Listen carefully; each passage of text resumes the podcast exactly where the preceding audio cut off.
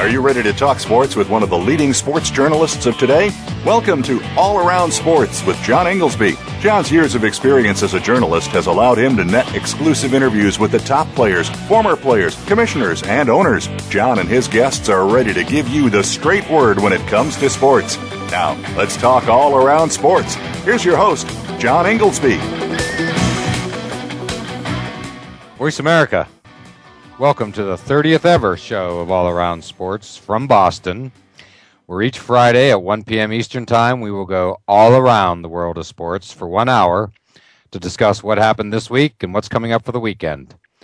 To join the show, the call in number is 1 888 346 9144, or you can email me at IIR at Comcast.net which comes to me through my website at www.iirsports.com. As always, it was another wild week in sports, and as usual, I will discuss the highlights, lowlights, and bizarre news items that dominated this past week's news, as well as welcome our two guests today, AP Stedham of Bama Magazine, to discuss the huge Bama LSU number one versus two matchup tomorrow and our regular weekly call in guest, Barry Rubenstein of the New York Post. Well, my highlight of the week was watching Andrew Luck lead Stanford to its comeback overtime victory over USC at the Coliseum last Saturday night. And this came after throwing a pick six late in the game that could have cost them that contest. And it was basically the first time I had watched Andrew Luck play an entire game. And what I liked was that after throwing the pick six, he wasn't thinking how that might affect him being the number one pick. He shook it off and was figuring out how he could lead his team to victory. His interest in celebrating with teammates and fellow Stanford students after the win, rather than talking with Erin Andrews of ESPN, was so genuine and uplifting that it reminded me that he is a first and foremost a college student quarterbacking an undefeated team that still has a shot at the national championship and not thinking about where he will go in the NFL draft. As a footnote, I am an Andrew Luck fan, having covered Luck's father, Oliver, when he was the QB at West Virginia back in the day. Uh, and he was on his way to becoming a Rhodes Scholar and successful sports executive. He also played in the NFL. And, you know, like father, like son, and I'd say Andrew knows a little bit about learning, uh, given his father's academic career as well as uh, the fact that Andrew attends Stanford. So, guaranteed he will learn from his pick six late in that game on Saturday night and carry that through the rest of the season and uh, right on into the NFL, where I have no doubts he will be very successful. My low light of the week is last night's Florida State's 38 7 shellacking of two and seven Boston College before way too many empty seats at home in Chestnut Hill on the national ESPN game. We all know Boston's a pro sports town, but the absence this past week of absolutely any buzz whatsoever made the silence deafening. It was the only opportunity BC is going to get this year to make a statement, and they're a proud program, so they needed to make a statement and instead uh, they embarrassed themselves last night on national TV, and it was uh, sad to see. Uh, as someone who's attended many, many BC games over the years, it's only about 20 minutes from where I live. Uh, it was sad to see that unfold last night on national television. Well, my bizarre sports story of the week is the uh, continued highs and lows in the curious life of Tim Tebow which only one week after engineering the exhilarating comeback over the Dolphins, hit a low note with a drubbing uh, last Sunday from the Detroit Lions. However, I have a solution to help two franchises and Tebow himself. And it is simply that Miami Dolphins owner Stephen Ross should absolutely break the bank to reunite Tebow with his college coach at Florida, Urban Meyer, putting back together one of the most successful coach QB combos in college football history and back in their home state, none, none no less, where they're revered, to put it mildly. This would relieve the Broncos of the Tebow albatross, which is what it has become, and it gives Miami a shot at creating some buzz and filling those empty seats. Ross's franchise has hit rock bottom, so what has he got to lose? So uh, I would love to see that happen. And after attending three events last week, all that I reported on the show, there were none scheduled this week until I went over to Gillette Stadium on Wednesday to cover Coach Bill Belichick's press conference, which absolutely turned into an event. And that is because Patriot punt returner Julian Edelman was arrested on Halloween night for allegedly groping a woman in a nightclub up here in Boston. And this came on the heels of Patriots tight end Rob Gronkowski being in a photo the, uh, a couple weeks back with an adult actress wearing his jersey. So, needless to say, the media wolves were out on Wednesday looking for answers, but they were getting nothing from Belichick, who is the absolute master of the presser which is what we uh, in the media call press conferences. It was uh, shades of Spygate there on Wednesday with uh, with Belichick's terse answers, creating uh, the desired awkward and uncomfortable atmosphere inside the media interview room. And a TV news reporter uh, pressed Belichick very hard on the Edelman issue, and he Belichick handled it beautifully as only he can. Uh, I've attended many of his press conferences, and he is just uh, as good as it gets. I find it as one of you know my career highlights, and the more I do it, the more I enjoy it. It's just uh, to watch this man uh, handle the media is just a thing of beauty. Uh, the way he can, you know, answer a question, uh, you, you know, be asked a question and answer it very succinctly uh, with one or two words is just absolutely masterful. And uh, to give you an example, here is just one of Belichick's answers, uh, which will give you a good flavor of how he handled the questions regarding Edelman, uh, which again, absolutely priceless to witness firsthand. I don't have any comment on it. Those conversations are private between myself and the player. All the other ones we have. You must be disappointed in him. Right now, getting ready for the Giants. That's what our football team's here for, get ready for the Giants. Big game on Sunday. Will he be playing that game? Play the best players that we can for the game, like we always do. Won't be any different this week than any other. So there you go. That's a little uh, taste of Bill Belichick handling some uh, tough questions uh, on Wednesday. And additionally, it was not the best day over in Foxborough as uh, as the other topic of the day was the Super Bowl loss to the Giants uh, after the two at the end of the 2007 season, easily the worst loss in the history of Boston sports. Uh, the two play at Gillette Stadium this Sunday for the first time since that fateful Super Bowl Sunday, when the G-men stopped the Patriots from becoming 19 and 0 and the greatest sports story of our generation. To demonstrate the epic nature of that game and its aftermath, neither team has won a playoff game since, and only seven Patriots remain on the team from that shocker. So let's listen to some additional audio I gathered the other day at Gillette Stadium, starting with uh, Bill Belichick talking about his history with Giants coach Tom Coughlin. Into the Giants staff uh, when I was already there and I was coaching the secondary and Tom was coaching the receivers. So uh, that was really a good situation for uh, me. I mean, as a receiver, as a defensive backfield coach, and a defense coordinator, but as a secondary coach, you work a lot with the receiver coach, one-on-ones, um, seven-on-seven drills, and also, uh, you know, you, you talk to each other about, you know, we're playing this technique, um, you know, what, what do you see, what could we do better, or how would you attack it? So we, Tom and I had a good um, relationship and good give and take on that. You know, he would tell me things about defensive backs, how they were trying to beat him, what they saw from this guy, what, how they would attack another defensive player, you know, with the same route, how they'd run it differently on a different player. Um, you know, the same thing. This is what I see from your receivers. This is how we're trying to play this guy. Um, you know, he really makes it easy for us on this route by doing this or doing that. You know, so it was good. It's constructive and it, it was good.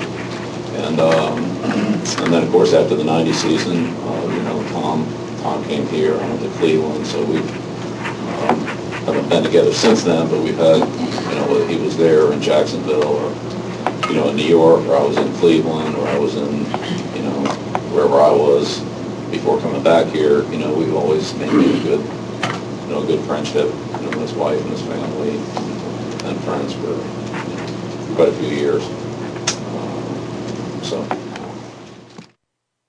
Well, it'll be interesting to see those two on the sidelines again for the first time since that Super Bowl. And after Belichick spoke, uh, Tom Brady uh, strode to the podium and uh, he had this to say about his memory of that famous Super Bowl loss.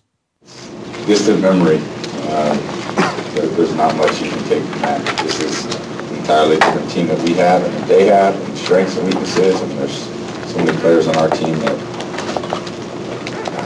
obviously we're not a part of that game, uh, any game against the Giants. But, uh, you know, we're familiar with them. We play them in the preseason mostly every year. We played them in the preseason this year. That probably gives us uh, a little more understanding of what they do um, you know, than, you know, game a few years ago or eight years ago. And as we all too well remember, the key to that Super Bowl loss was the Giants' pressure on Brady that day. And here's what uh, the Q, QB12 had to say about the Giants' rush these days. They're probably better than anybody in the league. They lead the league in sacks. They got damn near every guy in that D line can rush the quarterback. So uh, JPP has eight sacks, and Osi's got six. And you know, hasn't been in there a whole lot this year, but he's still getting them. So they got a whole group of pass rushers. You know, time you rush a passer, obviously you can put more people to coverage and, uh, and they do a good job of that. We're, they're very good against the pass. Um, you know, we've got to we got to be able to, to be balanced. We got to go out there and execute certainly better than we did last week. And there was an Albert Haynesworth sighting in the locker room uh, on Wednesday as well, and uh, the big defensive lineman had this to say about what he thinks are the keys to victory this Sunday against the Giants. Things, you know, we need to definitely improve on third down you know, getting on the quarterback, and um, you know, I think we're doing all right now in stopping the run. So uh, definitely getting it. And another player who uh, spoke that day was uh, the godfather, if you will, of the Patriots locker room these days, running back Kevin Faulk. It was so good to see him return to the field on Sunday against the Steelers for the first time uh, in practically a year. And uh, he weighed in on uh, Julian Edelman's arrest as well. Now, uh, we focus on the Giants right now. Like I said earlier, that it happens. Uh, the worst thing that could happen, it happened. Now it's over. You know, keep letting everybody else talk about it. Don't worry about it. You got a game to play on Sunday. Because, like I said, I was actually in that situation in offseason a few years ago. So, you know, it's one of those things. Forget about it. It happened already. Move on. And Faulk's reference was to an off-season incident down in the Cajun Dome in Lafayette, Louisiana, a few years back when he was uh, caught with pot. And uh, but he also uh, talked about the Patriots' spectacular record over the past decade when coming off a loss, uh, which they will be doing this week after uh, getting beat by the Steelers on Sunday. And here's Faulk's comments on the Patriots' success coming off a loss. I'm not gonna say it takes a mindset. I'm just gonna say that when we lose a game, I guarantee you, guys are really. When we come in there next week, it's, it's no booking. It's just going out there and football. You know, we're trying to get back in that win column. That's, that's not something that you want to get accustomed to. You don't want to get used to losing. Not at all. Mm-hmm. And that was Kevin Faulk. Uh, so it should be a great game on Sunday against the Giants, and we'll all be looking forward to it. And just one last postscript on the Steeler loss. Uh, there's been a lot made of the Patriots' onside kick at the end of that game, which was clearly unsuccessful. It did not go the allowed 10 yards. But here's my theory on onside kicks in that situation. I think it's worth a try. I agree with Belichick's decision to go for it. They had to stop the Steelers on a three and out to get the ball back with enough time to have a chance at winning.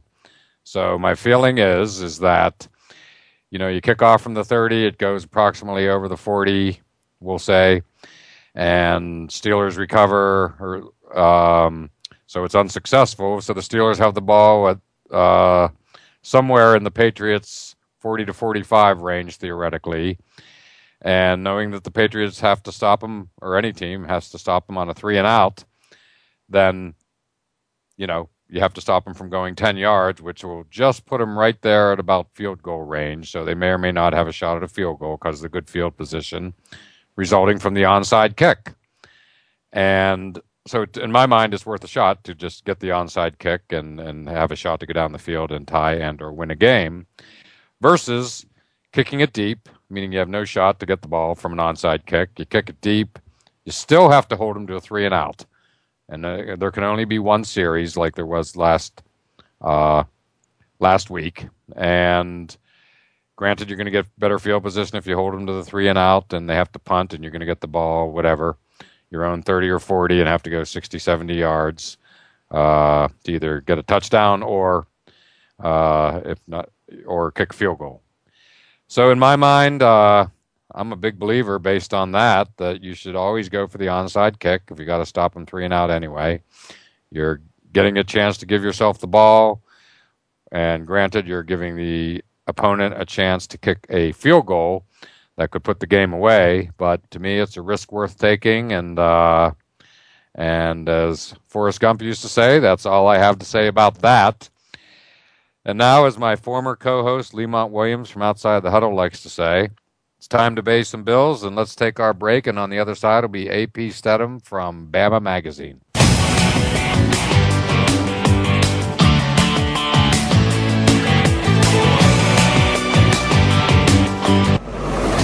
Your internet flagship station for sports, Voice America Sports. Have we got a high energy, all access sports show for you? It's Outside the Huddle, starring Lemont Williams. Each week, join Lemont as he takes callers, discusses the week's top stories in the world of sports, and sits down with active and former players to discuss their transition from sports to business. Outside the Huddle is a great resource for players making career transitions both on and off the field. Tune in Wednesdays at 8 p.m. Eastern, 7 Central, and 5 Pacific for Outside the Huddle on the Voice America Sports Channel. Your internet flagship station for sports, Voice America Sports. You're listening to All Around Sports with your host, John Ingoldsby. Become a part of today's show by calling 1 888 346 9144. That's 1 888 346 9144. Or by sending an email to IIR at Comcast.net. Now, back to the show. Voice America. Welcome back to segment two of All Around Sports. And to join the show, the call in number is 1 888 346 9144, or you can email me at IIR at Comcast.net. And it's that time of the show when we often have guests joining us.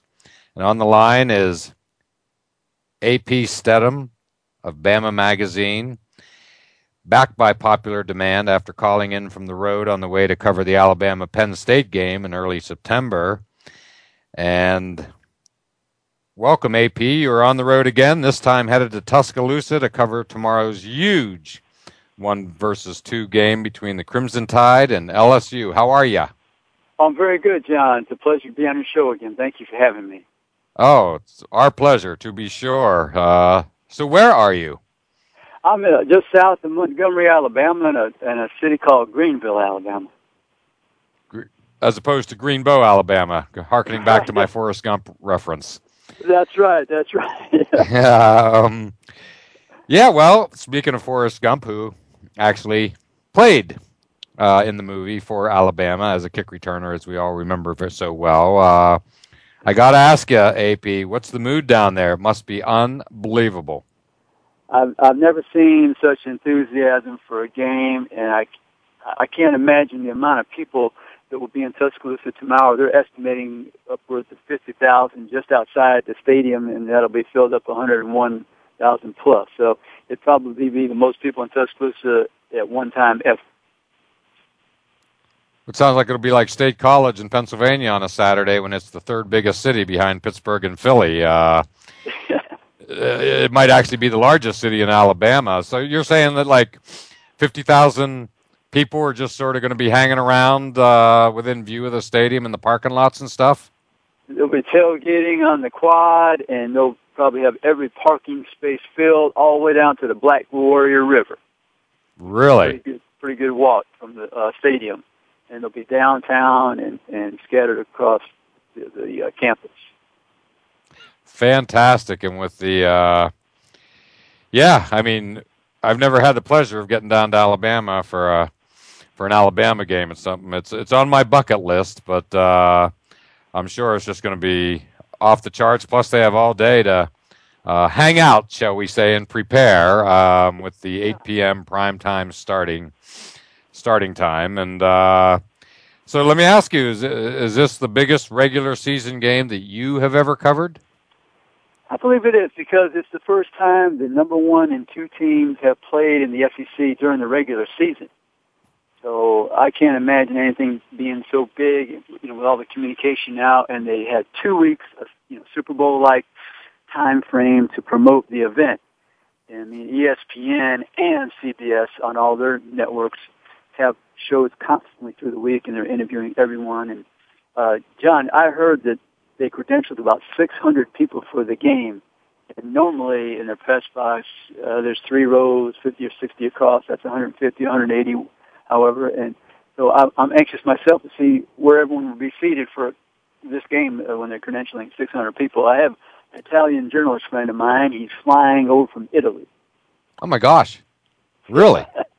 That's the truth. It sure is. That, this is big. Wow, that sounds like uh, what you see at the Super Bowl that I've right. had the good fortune to attend the last three or four years with uh, NFL media credentials. Uh, well, one of the things that I've found really interesting this week uh, has been, you know, the ESPN behind the scenes look with both uh, Alabama and LSU, some sit downs with Nick Saban and Les Miles, and uh, you know, I'm a Saban fan. I, I like him. You know, I, I said earlier in the show I used to cover West Virginia. Andrew Luck's father was the quarterback back in those days, but and I know Saban is right from that.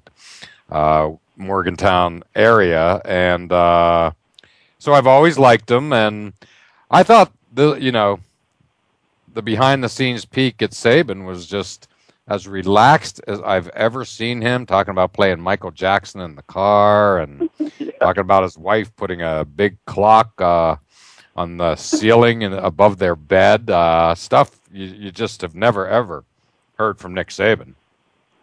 Yeah, John, I agree uh, totally. I think he's had a few seasons to train the fans, so they're all in unison. Whatever he says before the game, they are all preaching and, and singing, and uh, he, he's you know done a magnificent job at Alabama. And I think a few things affected this past season. One, they had a transfer, an offensive tackle from a junior college in Arizona who played at Tennessee. He he passed away, so there was a a death in the program of a young football player, and I think that a that touched him, and also the devastation with the tornadoes. So I think those two uh, things affected him personally, and you know gave him a different perspective about the game of football. I mean, he's still a serious person, but he he changed his attitude a little bit and relaxed a little bit and opened up to the fans and uh, the media a little bit. That's some great insight there. I certainly uh, I didn't realize that they had an actual death of a player. Um, I was well aware of the uh, player whose girlfriend died in the tornado. I think he might be maybe the long snapper. Am I correct about that? That, that's correct, John. You're, you're absolutely correct, and I didn't I didn't fail to mention that. You brought that up. That's another thing. So there, you know, death has touched the program.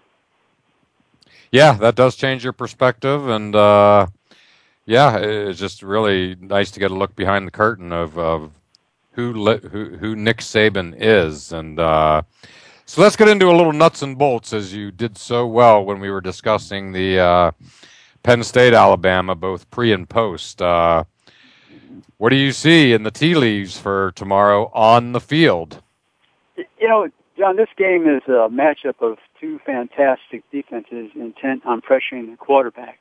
It's a quick decision. LSU has two veteran quarterbacks. Alabama a young quarterback who's performed admirably and he's shown a lot of poise throughout the season. Uh, you know, the edge would have to go to LSU because if one of those quarterbacks went down, the other one just steps right in. Alabama has a player, Phillip Sims, who hadn't taken the field very much. But I, I have uh, great confidence in AJ. Uh, for instance, against Tennessee, they shut down Alabama's running game to the least amount of yards, 143, and AJ count, countered with 294 yards passing. Uh, so I, I'm really confident he can get the job done. Uh, both offenses, John, averaged 39 points a game, you know, the top of the league. I would give the edge to Alabama in the running game because they do have a superstar talent with Trent Richardson. Absolutely. Uh, uh, what scares me the most, scares me to death, is Rueben Randle, the tall, talented wide receiver for LSU. He burned Alabama last year for a 75-yard touchdown. Uh, John, he's caught 33 passes. He caught 33 passes last year for two touchdowns. He's already caught 33 passes this year for seven touchdowns and so he's he's coming on, um, playing very well. Um, the kicking game, it's about even. I would say uh, the field goal kickers, they have one field goal kicker. He's made a 44 yarder longest, and Alabama uses two people, one for the short kicks and one for the long. The longest is 45 yards. Alabama, the long kicker missed a couple from 50. LSU uh, place kicker missed one or two from 50 also. Uh, if I was Alabama, I, you know, I would devote special attention to Rueben Randle uh, to stop him as a receiver. And of course, LSU is going to load the box to stop Trent Richardson because Alabama's receivers they don't have that J two factor, the Julio Jones factor. He's in the Falcons now, and right. their their outstanding receivers. Marquis Maze, he's about five nine, speedy receiver. He's caught thirty nine passes, has an, an outstanding year but I think you can press coverage Alabama easier than you can press coverage LSU. But those are some of my observations about the game uh, with the two offenses. Def- defensively, I think you're going to see some different different coverages. And one thing about uh, LSU, they have a little advantage with the Jordan Jefferson. He's a running quarterback. I believe it's very difficult to have press coverage when the quarterback can run unless you feel really confident in the linebacker that can spy the quarterback. Uh, you know, Alabama has some guys that can run. I'm not sure what they're going to do in those situations, but they might have to zone when Jordan Jefferson's in the game. He has not thrown that many passes, believe it or not, John. He's only he's thrown less than 20 passes. And LSU right. as a team has only thrown 176, the least amount in the league, which is a reflection of their domination in most of their games. They haven't had to throw the football. But interestingly enough, um, they're eighth in uh, in, in pass. Uh, they're one of the top teams in pass efficiency in the nation. Uh, first in the SEC, they're eighth nationally in pass efficiency, and first in the league in pass efficiency. So uh, those are some of the things I've observed. Good points. Great breakdown. Uh, you know, to me, the difference in the game is the Alabama defense. Uh, they're special. And what do you see as, you know, the difference in the game? I, I would say uh, I would agree, agree with you. Alabama's back eight. I wouldn't trade them for anyone. The four linebackers and the four defensive backs. I think LSU has the edge in the defensive line. LSU has two guys that are pretty quick off the edge, and the Alabama defensive line they're kind of un, unsung heroes at this point. Um, I would see the difference, John, as being the home field advantage for a young quarterback, AJ McCarron of Alabama. Uh, but in this series, the home team has not fared that well um, all the time. But I, in this instance, if, if there's going to be an edge for Alabama, I think it helps A.J. McCarron, the young quarterback.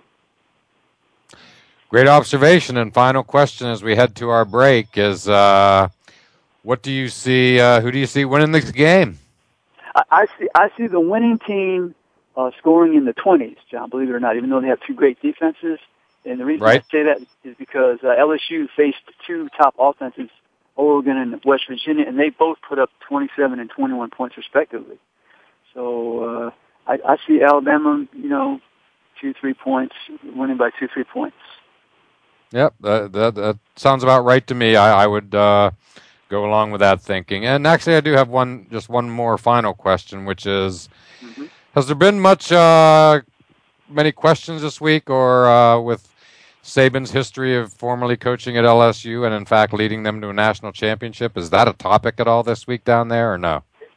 Yes, that does come up. It, I mean, I always, uh, I'm not sure I understand the people of Louisiana uh, because that program was kind of dormant for many years. They had a championship, I believe it was 58, and he brought that championship about 40 years later and turned the whole program around not only to win a championship for himself, but the, his successor, Les Miles. So if I was the folks of Louisiana, I would be salute him and, and thank him for all the good work that he did because he did go to a professional team. He didn't go to another another university, but I guess the rub is that he came back to the SEC Western Division and, and one of the rivals in Alabama.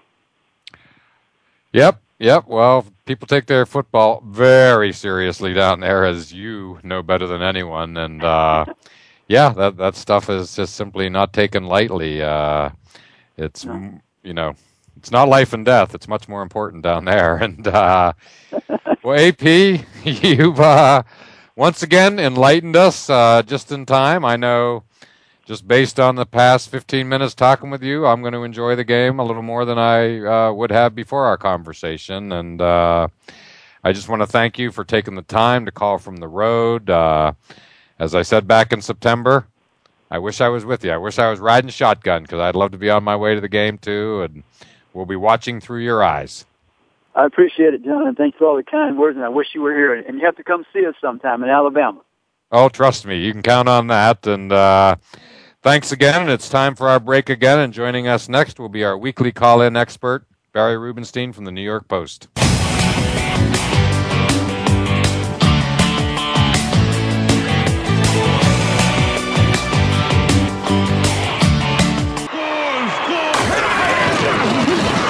Your internet flagship station for sports. Voice America Sports. The revolution has begun with Jim and Trav. Listen this week as Randall Eden, Shannon Young, Josh Fleming, and Joe Hosmer tell us why it's important to get our kids in the outdoors. Plus, Cat Daddy will have some catfishing tips, and Nick Rhodes has a new twist on wildlife management you'll want to hear. This is sponsored by Ram Trucks at ramtrucks.com. Wednesdays at 1 Pacific on the Voice America Sports Channel. I'm Jim Ferguson. I'll see you on the trail. Your internet flagship station for sports, Voice America Sports. You're listening to All Around Sports with your host, John Ingoldsby. Become a part of today's show by calling 1 888 346 9144. That's 1 888 346 9144. Or by sending an email to IIR at Comcast.net. Now, back to the show. Voice America, welcome back to segment three of All Around Sports. And to join the show, the call in number is 1 888 346 9144, or you can email me at IIR at Comcast.net. And joining us on the line now is our weekly call in expert, Barry Rubenstein from the New York Post. And Barry, just like AP before you, you're on the road too. That's correct that's correct. It's a it's a great day for driving. A beautiful, uh, beautiful New England day. I trust it'll be a beautiful New York day too, uh, as we trade our our uh, northeastern uh, cultures going from one to the other as the usual uh, usual procedure here. So uh, glad to be a part of it. Appreciate it. Well, I appreciate you coming on as always, and uh, boy, right off the bat, I think we can jump right into uh, what I started my opening segment with, which was, of course, uh, big game on Sunday down the road here at Gillette Stadium with Giants versus Patriots meeting for the first time in a regular season game since the Super Bowl. And knowing uh, knowing you're headed to New York to work for the Post, uh, what's the mood in New York for this uh, for this big game this weekend? Well, I think there's a lot of, you know, uh, the Giants are being very, very careful to say that, uh, you know, that they're, they're not really thinking much about the Super Bowl. I mean, that was, that was four years ago after all. You know, there's, there's a lot of truth to that. I mean, you know, it's, it's, it's kind of hard to ride the momentum of something ha- that happened, you know, and, you know, that's, that's, that's eons in, the in sports talk, you know, uh, when it comes to games and preparation and all that. And, you know, I, I, I wouldn't expect, you know any any different approach from from that. I mean that's that's pretty much par for the course. I, I think the thing to to really look for in this game is uh, you know obviously uh, you know the Patriots you know smarting a little bit after uh, uh, the game against the, the Steelers last week, and know they're they're they're having their issues on defense. Certainly, you know ranked third, ranked last in the league on defense. You know for a Bill Belichick team, that's uh, that's unheard of, really. But the, the, I think from a Giants point of view, the, real, the thing to really look for is is is will the Giants play to the level of their competition, which they have done all season long. I mean, it, it's it's really uncanny. I mean, they lose to they they play a Seattle team at home uh, at the Meadowlands and and look look bad and lose. They play a winless Dolphins team and really you know allow the Dolphins to hang around the whole game before finally pulling away in the fourth quarter. And then they go down and play the Eagles at, at the Linc and, and, and whip them. So, you know, you, you, it's it's really funny that you know the, the Giants seem to have this uh, uh, this methodology of you know rising up to the challenge you know when the situation calls for it. So I would expect the same thing to happen this week. I, I, I, who's going to win? Hard to say. I, I I think both teams have a lot on the line. Uh, you know the thing uh, also from a Giants perspective is that they, they are five and two, first place in the NFC East, but. Uh, this game this week against the Patriots starts uh, the second half of their season, so to speak, uh, it's an absolute, absolutely brutal schedule. I mean, it's just one, one, uh, one juggernaut after another. It seems after the Patriots, um, they'll play the Packers, they'll play the 49ers, they'll play the Saints, they'll play uh, the Cowboys twice, uh, rematches with the Eagles and the uh, Redskins, and also the Christmas Eve match against the Jets. So it's going to be very tough for the Giants down the road. So they really kind of have to make a wherever they can. And, you know, I would expect the Patriots to be kind of in the same mindset, you know, uh, being in their position too. Uh, you know, AFC certainly no picnic, as you know. So, um, yeah, I would expect it to be a great game. I, I, uh, I don't really have a feel one way or the other as to who's going to win, but I, I just know it's going to be a great game. Absolutely, and uh, I will be there. Can't wait, as Bart Scott said, uh, and I think it's going to be great. And speaking of Bart Scott and uh, as you earlier referenced uh, moments ago, the New York Jets. And I never thought I'd be saying this in November, but the Jets have a huge game at Buffalo, and that, uh, you know, if it's not for Patriots Giants and of course Ravens Steelers Sunday night, that's a one of the marquee. That's maybe the marquee game of the weekend, probably the third best in the NFL uh, this weekend. Uh, what are you hearing down in New York about that game coming off their bye week? Well, you know, uh, the, the Jets have had a, you know, had a, another another week to get ready, and I think I think if the one thing we believe learned so far about the Bills this year is that you know they they are for real, and you know they're legitimate, yes. and yes. uh, you know they're they've they've played really well. You know, are they playing above their heads? I'm not so sure. I I I, I think they're the real deal, and they've they've certainly played well and they've performed well, and you know, um, unlike certainly un, unlikely sources uh, for that success in in uh, Ryan Fitzpatrick and uh, Fred Jackson, but they're they're getting the job done. The defense has been good, and uh, you know uh, the people I know that are that are Jet fans are, are a little nervous about this game because uh, the Jets have not been very consistent this year. They've they've they've uh, they've had some chinks in their armor too, uh, as as as many of the other teams had, as as the Patriots had, as as a bunch of other teams have had, the Giants, et cetera. So um, this is not going to be a, a, a gimme for the Jets by by any stretch. I mean, I I would not be shocked if the Bills won this game. I really wouldn't. I think the, I think the Jets have a lot of issues. Um, you know, certainly defensively. Um, you know, there's been some uh, controversy regarding their play calling under Brian Schottenheimer. So, um, you know, uh, the, the, I think the jury's still out on the Jets. I mean, all the all the talk in preseason, as as we've mentioned before on this show many times. Um, you know, at some point you have to play, and you know, they won a game they had to win two weeks ago against the Chargers. I mean, they absolutely had to win that game. The Jets did, and uh, you know, this is another must-win. You know, certainly in the uh, as far as the AFC race, go, AFC East race goes, as far as the playoff race goes, uh, for potential wild card spots. Uh, so yeah, I mean, this it, this is going to be a big one. I I I kind of feel I kind of feel the Bills winning this game, but um, it's again, it's going to be another good game. That should be a dogfight up there as well. I think. Yeah, well, uh, good points, and this is going to be one of those true uh, balance of power games. Uh, is the is there really a shift in the balance of power at the AFC East? Yeah, obviously the Bills have beat the Patriots uh, this year. They're at five and two. Patriots are at five and two. Jets are at four and three. Uh, the Jets again have been showing signs of being dysfunctional, but yet they did. You can't drive the stake through that team's heart, and they uh, they certainly you know proved it with uh, the comeback win against San Diego, and so I think it's just going to be fascinating. I mean, if Buffalo wins this game, and I believe like you, they are indeed for real, um, and they're for real whether they win or lose. But if they win this game, uh, the entire NFL universe is going to sit up and take serious notice. And uh, so I think it's going to be a great game. And just before uh, we go to our break here, uh, I want to get your thoughts on my favorite game of the year, games every year, uh, Ravens Steelers Sunday night. That's always a great one. And, you know, you talk about, uh, you know, rivalries, you talk about, uh, you know, real dive in the wool rivalries. That's one of them right there. Um, you know, the last time these two teams met, the, the, the Ravens beat up on the Steelers uh, opening week, I believe it was, and Ray Rice went nuts, and the the, the uh, Ravens won big. It's very, yeah, and, and I think the knee jerk reaction would to expect would be to expect the same thing again. Um, let's remember that it's very, very difficult uh, in these uh, division games to sweep the season series. It's very rare that that happens, especially when you have two teams as um, uh, as uh, strong as those two.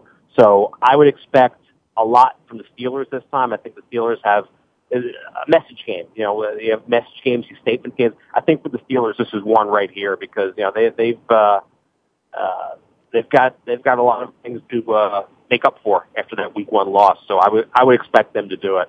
And uh, again, I don't I don't see a blowout, but I see another good game like like the other two we mentioned. But I I expect the Steelers to come out on top this time.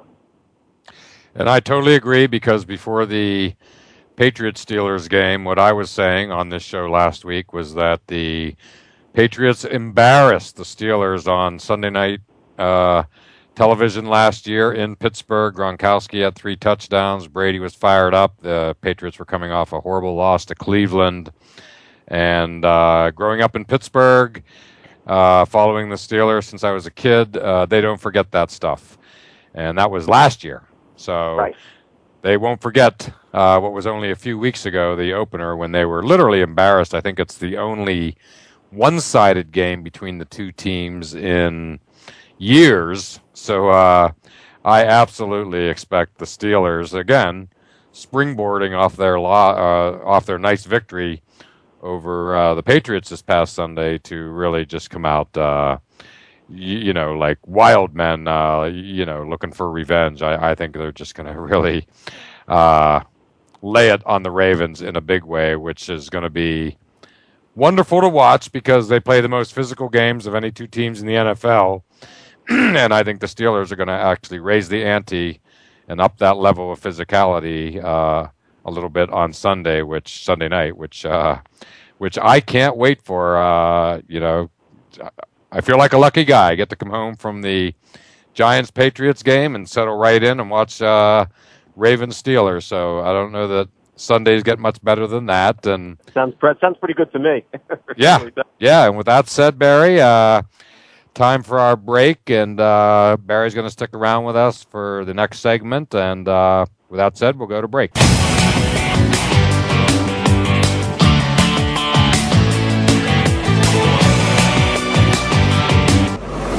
Your internet flagship station for sports, Voice America Sports.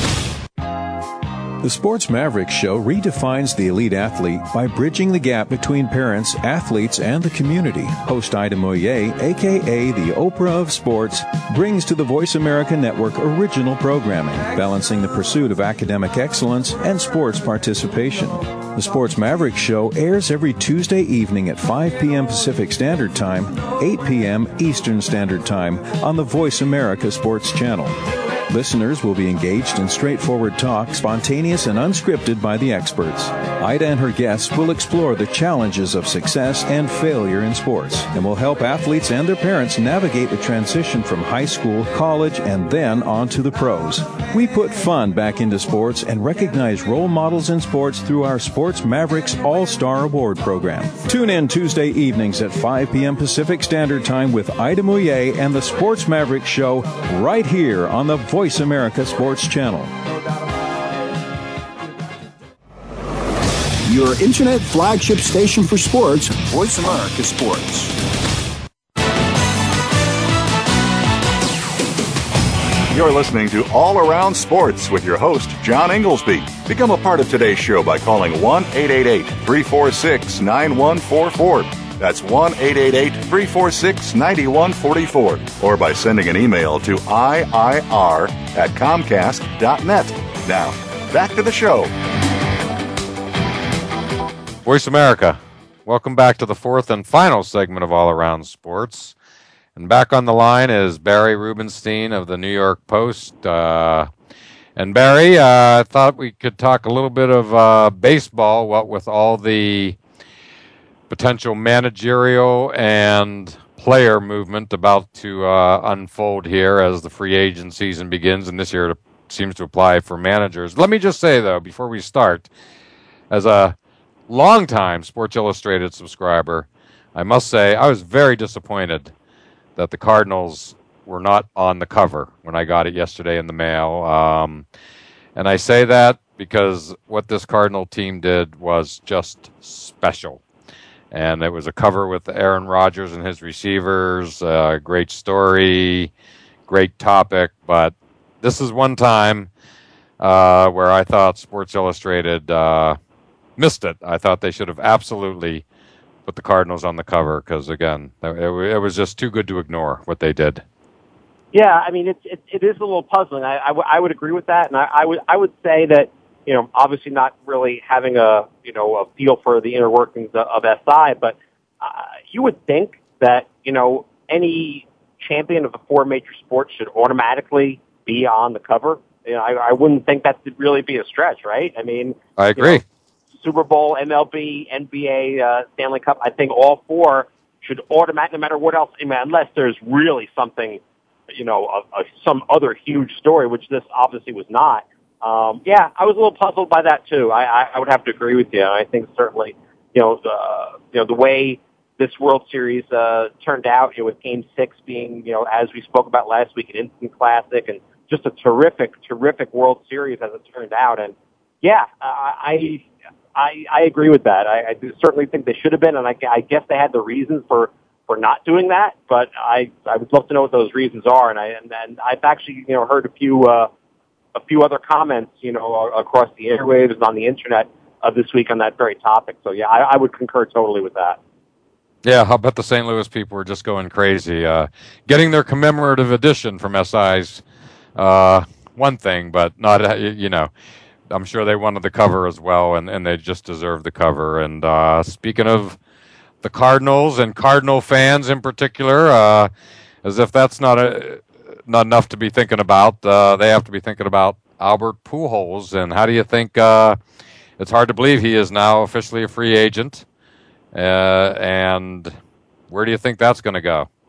Uh, you know, it's, it's hard to say. I mean, you know, the, the the money that he would command is just is just so enormous that you almost can't really see a team spending that kind of money for a for a player. I mean, granted, uh, he's a great player and you know one one of the greats in the game today, but you know he's getting he is he is getting a little long in the tooth, uh, and you know it, it, it's kind of, of hard. It's kind of hard for me to see uh, some of the team really locking him up for for the kind of contract he would ask for and the kind of money that that he would command. So you, you almost have to say that the, the Cardinals would have the best shot uh, of keeping him. I, I, I, I don't really have a feel for, uh, you know, what other teams would be in, involved to, to, to, to suit him, uh, to be a suitor for him. Um, I, I would, I would expect, uh, you know, as I said, that I think the Cardinals have as good a chance as, as anybody to keep him because I just think that there, with, with, with the market being the way it is, I, I don't know. I, I, I, for him, I just don't see it. And, you know, for some of the other stars out there, it's kind of hard to see as well. Well, and that you know really leads into you know what could be the differentiators, uh, which again leads into the potential for you know seismic managerial changes out there. We all know about the everybody's talking about the Red Sox, the Cubs, but the real story in my mind is the Cardinals, and uh, you know a lot of people are saying 12 year third base coach for the Cardinals, Jose Oquendo has a fabulous relationship with Pujols, and that if he's named the manager, that could go a long way towards keeping Pujols there. And uh, hearing news this morning that uh, Terry Francona, late of the Red Sox, uh, is uh, interviewing out in St. Louis, and of course, there's a lot of talk about will he end up with Theo and the Cubs, and I'm hearing stuff uh, on both sides of that ledger. And some people were saying no way, other people were saying it's a natural. So who who knows? But what do you think about uh, you know uh, Oquendo staying and potentially keeping Pujols there? Well, I mean, I think that would that would probably get things done on on two levels. I mean, I know obviously Jose Oquendo has been you know very well respected in the Cardinals organization, and he's been a, a coach there forever. And you know, he he made his mark uh, as a player um, actually came up with the Mets at the very beginning of his career and went on played for several teams, including the Cardinals. And he had a reputation as being, uh, you know, super sub, playing at many different positions.